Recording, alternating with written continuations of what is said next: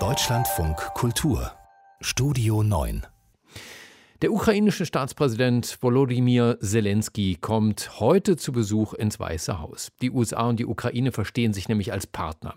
Und das wollen sie heute vor allem in Richtung Moskau demonstrieren. Bei aller Solidarität, ganz spannungsfrei wird der Besuch nicht und das hat auch mit Deutschland zu tun. Sabine Adler. Zu wenig Aufmerksamkeit, zu wenig Beachtung. In Kiew fürchtet man, dass Volodymyr Zelenskys Besuch heute in Washington untergehen könnte. Vor allem wegen der katastrophalen Entwicklung in Kabul und des dramatischen US-Abzugs aus Afghanistan. Zudem haben die Ukrainer erst vor kurzem erlebt, dass Abkommen, die sie betreffen, über ihre Köpfe hinweg verhandelt wurden. Bundeskanzlerin Angela Merkel sprach bei ihrem jüngsten Kiew-Besuch vor zehn Tagen, als sei es normal, dass Washington und Berlin über Kiew entscheiden.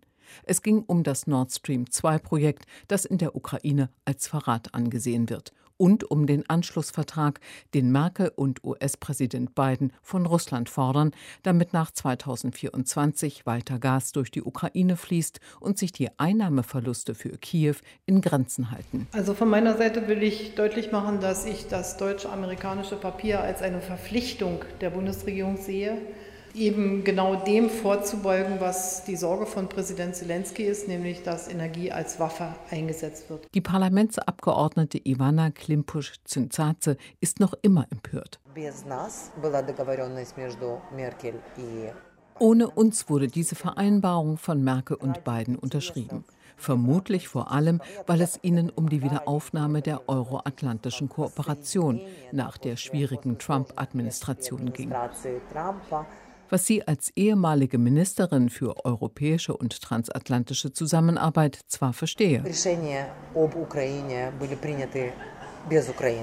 Aber eine Entscheidung über die Ukraine ohne die Ukraine macht uns zum Objekt. Ivana Klimpusch-Zinzadze war Vizepremierministerin in der Vorgängerregierung von Petro Poroschenko und schaut kritisch auf Nachfolger Zelensky. Zelensky und Biden hatten einen schlechten Start. Und das lag an einer Vorgeschichte. Ex-Präsident Trump wollte Zelensky das Versprechen abbringen, gegen seinen Konkurrenten Biden und dessen Sohn Hunter zu ermitteln. Hunter Biden hatte einen Top-Job in einer ukrainischen Gasfirma inne. Zelensky hatte Trump nicht abgewehrt, sondern sich im Gegenteil angebiedert. Der 40-jährige Ukrainer war damals 2019 als ehemaliger Schauspieler gerade frisch ins Präsidentenamt gewählt worden, allerdings mit überwältigender Mehrheit. Ein mögliches Ergebnis seines Washington-Besuches könnte die Unterzeichnung eines Sicherheits- und Rüstungsabkommens sein. Etwas, was mit Frau Merkel und Deutschland nicht möglich war, bedauert Ivana Klimpusch-Zinzaze.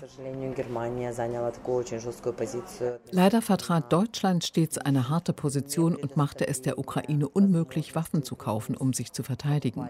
Wir haben nicht darum gebeten, sie uns zu geben, zu schenken. Wir wollten sie kaufen. Wir baten auch nicht um deutsche Streitkräfte, die uns bei der Verteidigung helfen. Das tun wir selbst.